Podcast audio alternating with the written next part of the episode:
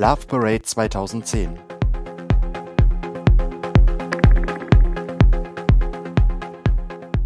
Die Geschichte einer Tragödie.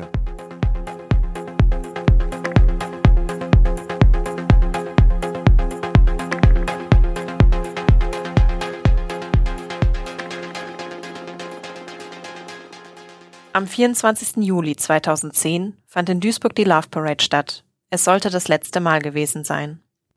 Bei einem tragischen Unglück kamen 21 Menschen ums Leben. Mehr als 600 wurden verletzt und traumatisiert. Sie liebte sowas. Sie liebt es, mit ihren Freunden zu feiern und was zu trinken und sich wohl zu fühlen und deswegen ist sie hingegangen. Also gegen 16.30 merkt man, wie die Stimmung kippt. Wie aus diesem noch launigen Publikum ein überwiegendes Publikum wird, was Angst bekommt. Konnte meine Beine nicht mehr bewegen. Bin dann aber mit dem Oberkörper zur Seite gedrückt worden und habe dann halt auch Gleichgewicht verloren. Ich lag dann halt auf Leuten, bis das dann halt irgendwann ein großer Haufen Menschen war. Ich habe den Dreck gerochen. Und das war so der Moment, wo mir klar war, das ist hier nicht nur eine Krisenberichterstattung, das ist hier gerade Krieg.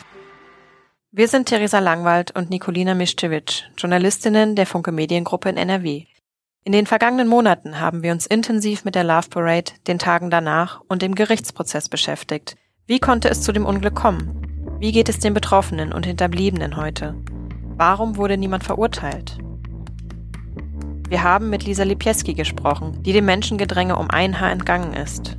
Wir haben mit Patrick Michalski gesprochen, der mehr als eine Stunde in einem Menschenhaufen lag und wir haben mit Annette Tairi gesprochen, deren Tochter Katinka bei der Love Parade ums Leben gekommen ist.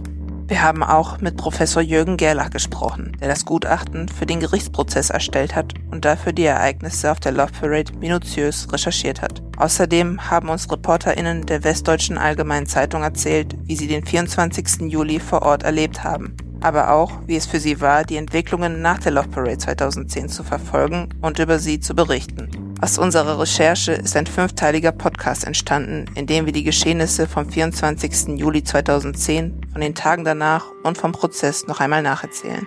Die erste Folge erscheint am 24. Juli, dem Jahrestag der Love Parade Katastrophe. Wir freuen uns, wenn ihr reinhört.